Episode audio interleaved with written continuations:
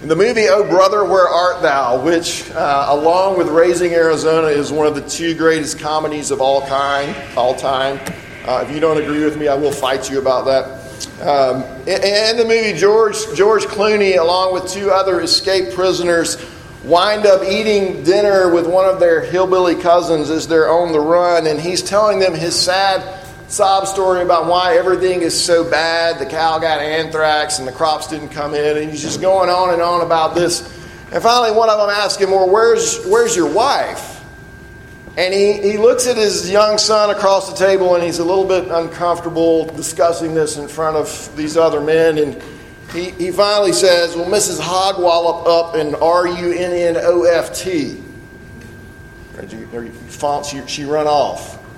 Uh, and, and so then they, they kind of look at him, and George Clooney says, Well, she must have been looking for answers. And he says, Well, possibly, but good riddance as far as I'm concerned. I do miss her cooking, though. And one of them says, Well, this stew's awfully good. And he says, Really? I slaughtered this horse last Tuesday. I'm afraid she's starting to turn. So it's, a, this humorous scene, more humorous than it is now, but it's this humorous, it's this humorous scene in this movie uh, which is a really funny movie, and, and just the way they handle the situation is amusing. But if you're in that kind of situation in real life, where your spouse has run off, there's nothing humorous about it. There's nothing funny about it. It's, it's traumatic. Uh, it's damaging to your soul. It's, it's life altering. And yet, that's exactly what happens to the prophet Hosea in the text that we're going to read this morning. And Hosea himself may have been thinking, good riddance. I, I might miss her cooking, but, but, but good riddance. I'm glad she's not going to be here anymore. And in fact, he would have been justified in thinking that. Uh, he would have been justified in thinking that. He wasn't obligated to go get her, uh, he wasn't obligated to take her back. Uh, in fact, he was in a situation in which the New Testament actually says Hosea would have had biblical grounds for divorce. She had actually deserted him, she had had an affair uh, with another man. And yet, God tells Hosea, don't, don't do any of that. I want you to go get her and bring her back and love her. Why? Why is Hosea told to do this? Well, at least in part, it's so that you and I get to understand the gospel better. And so that you and I can understand Jesus better, who goes after spiritual adulterers and brings us home and redeems us and restores us. So let's read this Hosea chapter 3. Uh, I'll read this beginning in verse 1. This is God's word. And the Lord said to me, Go again Love a woman who is loved by another man and is an adulteress. Even as the Lord loves the children of Israel, though they turn to other gods and love cakes of raisins. So I bought her for 15 shekels of silver and a homer and a lethech of barley. And I said to her, You must dwell as mine for many days. You shall not play the whore or belong to another man, so will I also be to you. For the children of Israel shall dwell many days without king or prince, without sacrifice or pillar, without ephod or household gods. Afterward, the children of Israel shall return and seek the Lord their God, and David their king, and they shall come in fear to the Lord and to his goodness in the latter days. Let me pray for us. God, thank you for the gospel that we see here, even uh, in the Old Testament. I pray that you'd help us to, to see it clearly how Jesus pursues sinners, that he even pursues us. Help us to see that and believe it. We pray it in Christ's name. Amen. Well, Hosea knew what he was getting into, right? Um, he knew what Gomer was like before he married her. He knew she was a promiscuous woman. He, she may have even been a prostitute. He knew that when he married her. But this is still no less devastating, no less embarrassing when she runs off. I mean, they had, they had had children together even, and yet she still runs off and abandons him and returns to her promiscuous ways. Why? Why did, why did she do that? We, we, we don't know the specifics, but we know generally she was convinced that whatever life she had here with Hosea, there was something better to be had over here with another man. She was going to find life, she was going to find happiness, she was going to find contentment, she was going to find something that she was looking for over here with this other man. She was chasing after happiness. And we chase after it too. Uh, in 1982, WASN was an AM radio station in Allentown, Pennsylvania, and they had decided they were going to change formats from country music to 50s music, big band, and some other 50s kind of music. And so, to draw attention to this fact in the days before the internet, they decided to have kind of this absurd contest where they were going to invite three people to climb up on top of a billboard with a radio station, an advertising radio station. They were going to climb up on the billboard and they were going to sit on this billboard, and whoever stayed on this billboard the longest was going to win an $18,000 modular home. Okay, so this is, this is your contest. And so they began to be flooded with entries. Now keep in mind, you, you didn't sign up online, you wrote your entry down on a piece of paper and took it to the radio station and turned it in. The three contestants who made it were Dalton Young, who sent in a thousand entries, and Ron Kiesler, who sent in 4,000 entries. And then there was Mike McKay, who took a rubber stamp and had it, it said, I need a home. And he stamped that on a piece of paper over and over and over and over again and then he cut all those out, each one individually, and he signed his name on them. And he took them to the radio station and he turned them in, all 47,000 of them. The first 10 entries they drew were all his. Okay, all right, all right. So uh, these guys, they wanted a home. Is what they were chasing after. And they thought the, the best way for me to get it is to enter this silly contest. The national unemployment rate at the time was the highest it had been since the Great Depression. Interest rates were over 20%, and so they saw their shot and they were going for it. So they climbed up on this billboard to see who would last the longest. And it started in September, September of 1982. In November of 1982, this guy named Billy Joel uh, released a song, coincidentally, about called Allentown uh, about how hard things were in Allentown, which is where these guys were. And so suddenly, when there's only three networks and there's no internet, everybody is paying attention to these three guys in Allentown, Pennsylvania, sitting on top of this billboard in this dumb contest. The radio station thinks it's going to go about a month. Well, they made it through the winter. They made it through snowstorms.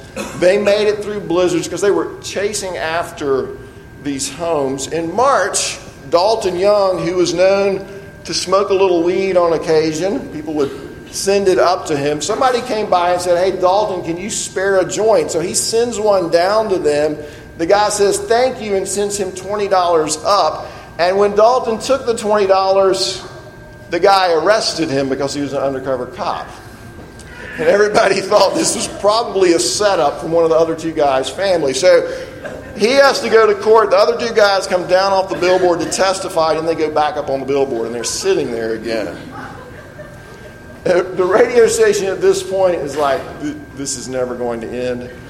And so finally, in June, after 261 days, the radio station says, okay, you both win. They gave them both a modular home, they gave them both a Chevy Chevette. Um, and they and they gave them a free vacation. Now, here's my this is my kind of my favorite, but also the saddest part of the story. Mike McKay, they, they kind of became famous during this time.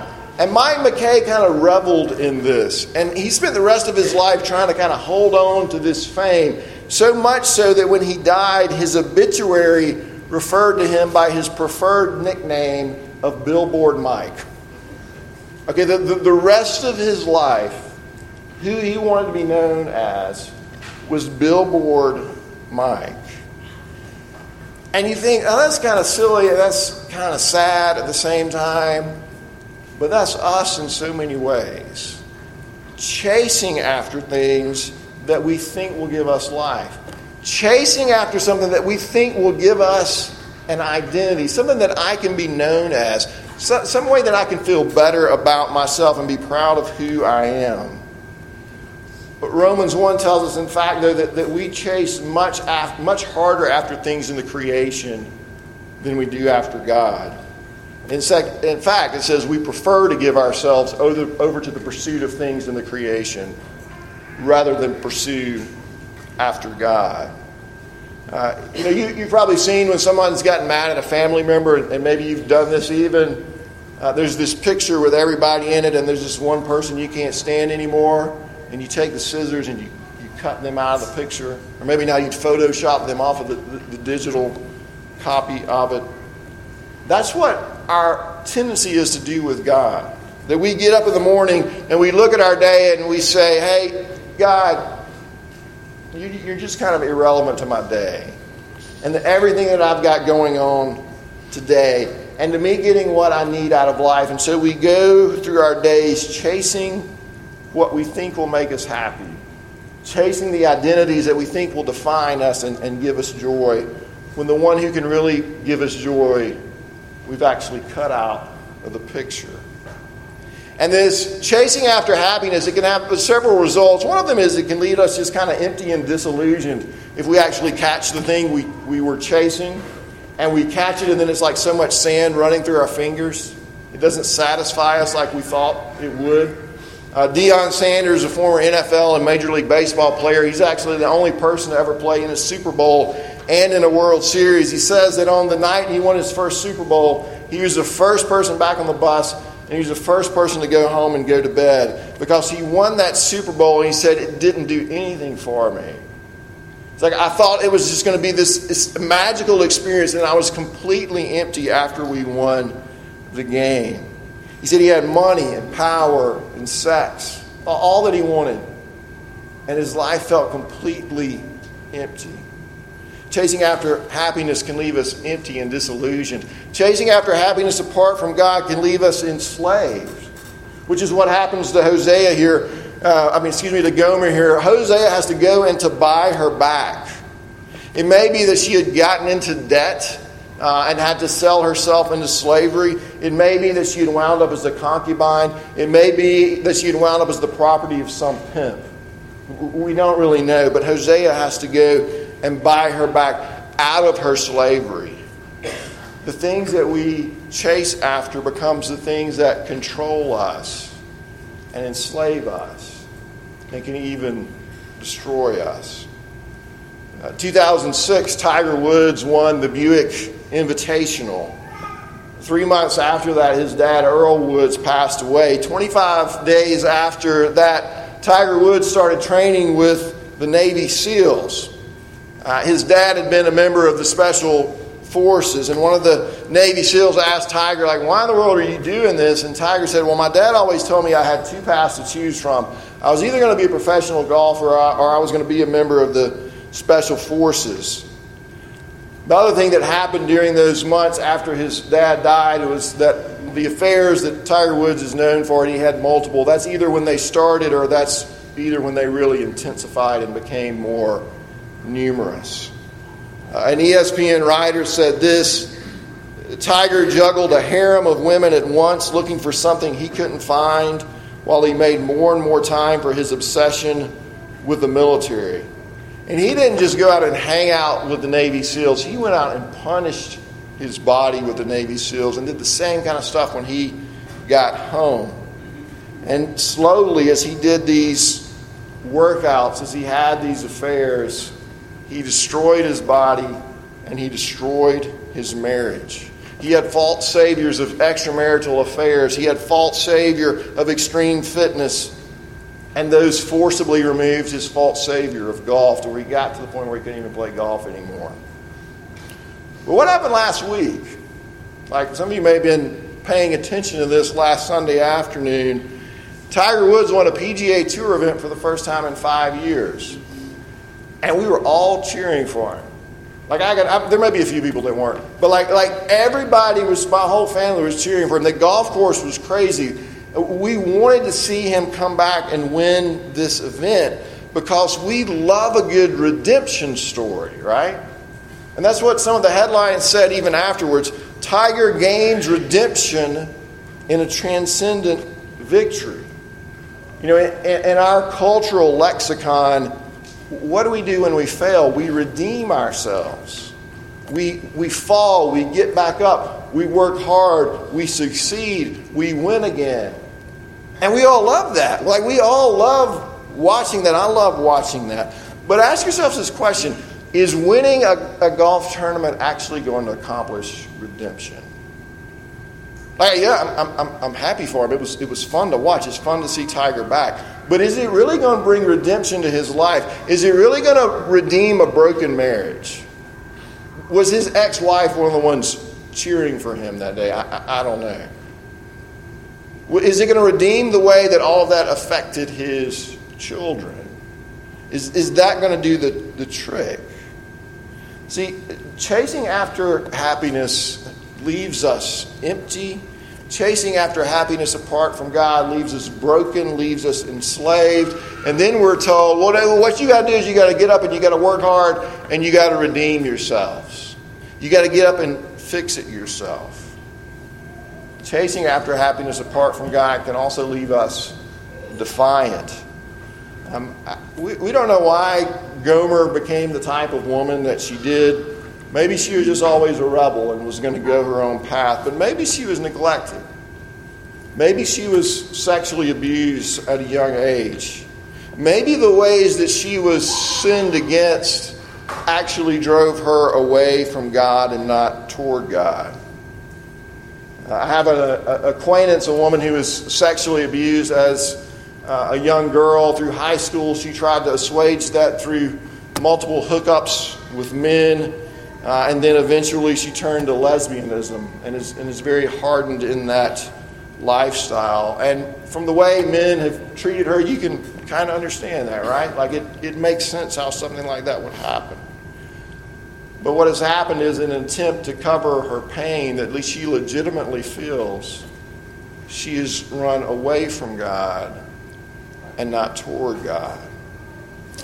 In his book, Redeeming, or in her book, Redeeming Love, um, Francine Rivers tells the story of Michael Hosea who goes uh, and redeems, buys back, pursues Angel, the prostitute. And at one point, she's left him multiple times, and she's left him finally, and, she's, and she said, You know what? I'm, I'm not going back to prostitution this time. I'm going to make it on my own.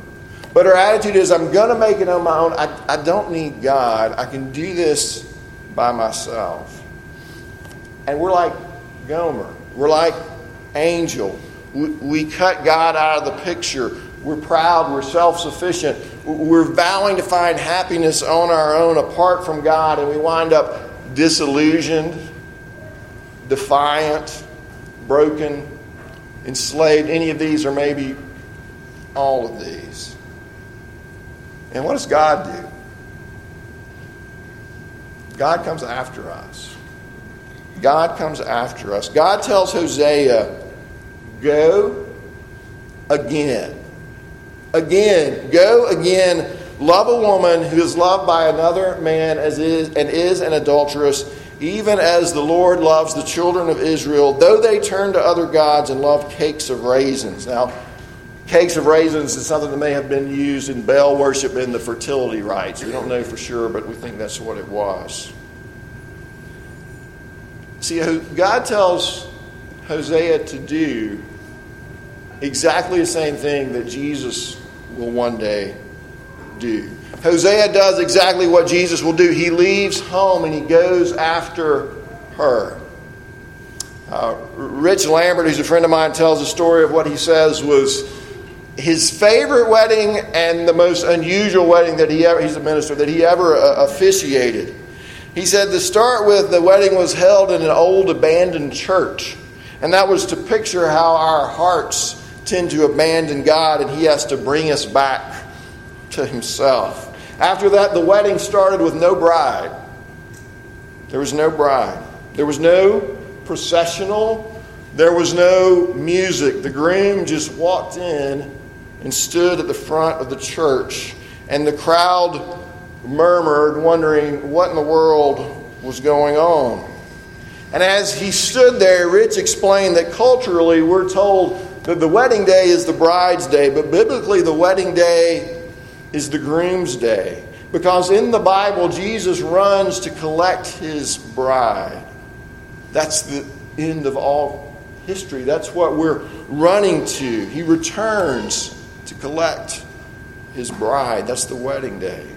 Well, finally, the groom stand there, stands there for a while, and then he leaves the front of the church and he goes out the back door and he goes around the back of the church and he gets his bride and he brings her along the side of the church and they've got an usher running in front of him and the building had these big old wooden shutters that were closed. And the usher runs in front of them opening the shutters as they come by around the side of the church so that more and more light is coming into the church. And you're getting more and more of a glimpse of the bride and the groom and they come around the church and they come together down to the front of the aisle, and they've timed it so that the congregation is singing as they reach the front of the church. And Rich said it was done that way because that's the way it is. It was done that way because that's the way it is. The bride doesn't come separately. The bride doesn't just show up on her own. Jesus has to go get her. Jesus has to get her and bring her to the front of the church. Jesus arrives at the threshold with the love of his life on his arm because that's the way it is, because that's the gospel. That Jesus goes and rescues his bride. Go, Hosea. Love an adulterous woman because you're painting a picture of what my son is going to do one day. So Hosea gets up enough money and food to, to, to buy off whoever owns Gomer. He goes and he redeems her. He buys her back and he brings her home. Which is exactly what Jesus does. Uh, Johnny Cash sings about it in his song called Redemption. He says, From the hands it came down, from the side it came down, from the feet it came down and ran to the ground. Between heaven and hell a teardrop fell. In the deep crimson dew the tree of life grew, and the blood gave life to the branches of the tree. And the blood was the price that set the captives free. And the numbers that came through the fire and the blood clung to the tree and were redeemed by the blood. The Apostle Peter puts it this way For you know that it was not with perishable things such as silver or gold that you were redeemed from the empty way of life handed down to you from your ancestors, but with the precious blood of Christ, a lamb without blemish or defect. And so Hosea redeems Gomer. He buys her back, and then he brings her home and he restores her. The translation here of verse 3 is a little tricky, but it seems to be, be that what it's saying is that he was to bring Gomer home and she was to be removed from all of her promiscuous ways and possibly even, she wasn't even to have sexual relations with Hosea for a period of time. And it was to be this refining time when God stripped her idols away and she began to truly love her husband. In the same way, the next verse tells us that, G, uh, excuse me, that Israel was to go into exile and have their idols taken away and even be removed from the place where they worship God until the time came when they returned to worship the Lord and the Davidic king, when they came in fear to the Lord and to his goodness. Well, who is this Davidic king who ultimately ends the exile? It's Jesus. Mark tells us the beginning of the gospel of Jesus Christ, the Son of God, as it is written in Isaiah the prophet Behold, I send my messenger before your face, who will prepare your way. The voice of one crying in the wilderness, Prepare the way of the Lord, make his path straight. When God restores his people, he does remove our idols from us. But as Tim Keller puts it, if you uproot an idol in your life and fail to plant the love of Christ in its place, the idol will grow back. See, it's not enough just to have the idol removed.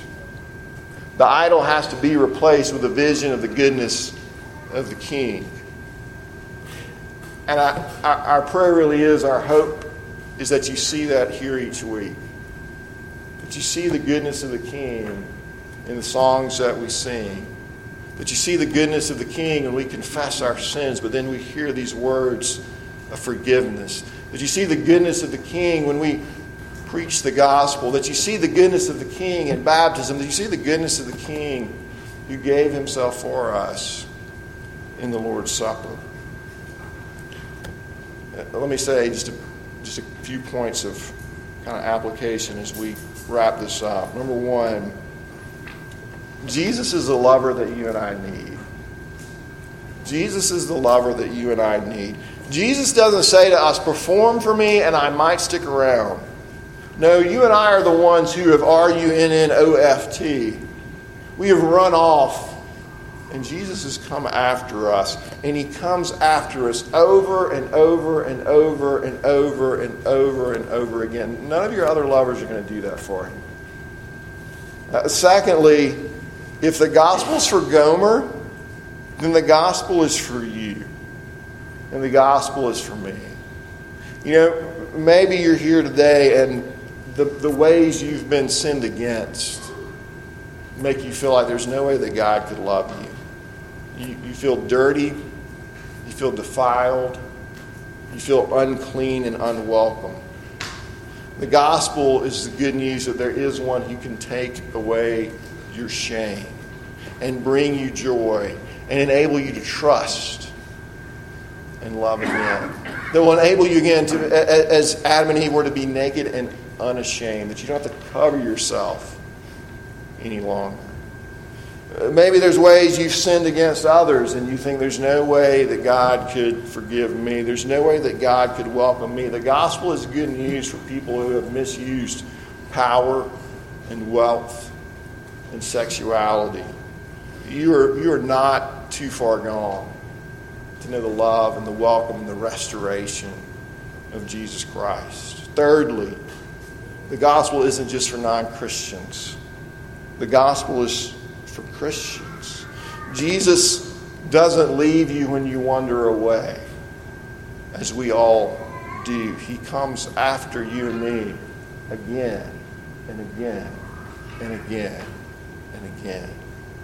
And then finally, just as Hosea went after Gomer, just as Jesus came after you, God calls us to go after others. I was reading a blog post by Scott Sauls this week, and he said they were in a meeting for prayer with some friends one night, and these friends had invited a husband and wife that they had never met before. And the man's name, he said, was Matthew, and Matthew showed up drunk. And his wife had this, please help me look in her eyes as they showed up. And they prayed together. The whole group, it's like community group praying together. And, and Matthew shows up drunk for your community group. And so they're praying, and Matthew decides to pray. And he prayed, God, protect us from the Klingons. God, I really want a Jolly Rancher right now. Will you bring us some Jolly Ranchers? God, please move my bananas to the doghouse. And Scott Saul said after he finished praying, everybody looked at him because he was the pastor. Like, what are you going to do with this preacher? And he says, Thankfully, I didn't need to do anything because a woman from the group, full of love and wisdom, offered Matthew a cookie. As the woman was giving him a cookie and entertaining conversation about Klingons and such, five or six others went over to his wife and begged for insight on how they could help the situation. This little interaction, this way of responding with love and no condemnation first, became one of the most transformative experiences I've ever witnessed. The kind hearted offer of a cookie led to a different kind of mob, a mob of grace coming around the couple and their two young boys, which led to a month of rehab, which led to sobriety, which led to a restored home and a marriage, which led to Matthew becoming a follower of Jesus, which led to him later becoming an elder in the church. Grace comes before ethics. No condemnation comes before the morality discussion. Kindness leads to repentance. Love creates the most life giving experience you'll ever be part of. I heard a friend say that when he was in seminary, his Old Testament professor challenged him before they left school. I think he was in Orlando. They said, I want you to go down to the red light district and find a prostitute and pay her, but don't have sex with her. Just sit with her and talk to her and listen to her and let her know that somebody values her for something other than just what she has to offer through her body. And he says he never did that, but he always regretted not going and doing that. He always wished he had. Because what that professor was saying was like they need to see the love of Jesus Christ demonstrated tangibly. They don't need any more condemnation. You understand that you're an adulteress? Do you understand that Jesus has come after you and he continues to come after you?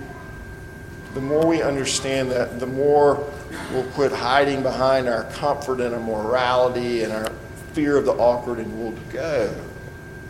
We'll go after others. Would you go? Let me pray. Father, thank you that you love us and you loved us when we were unlovable. That Jesus didn't give his life for righteous people, but he gave his life for sinners. And he pursued us and he keeps coming after us. Jesus, thank you for your dogged love and pursuit of our hearts. We pray that we would learn to turn from our idols and see that they offer us nothing in comparison to what you do. And as we get that better, would you help us to love the people around us who are chasing hard after idols themselves, idols that won't satisfy them and won't save them? Would you help us to get over ourselves and over our fears and love them and point them to Jesus? We pray it in Jesus' name. Amen.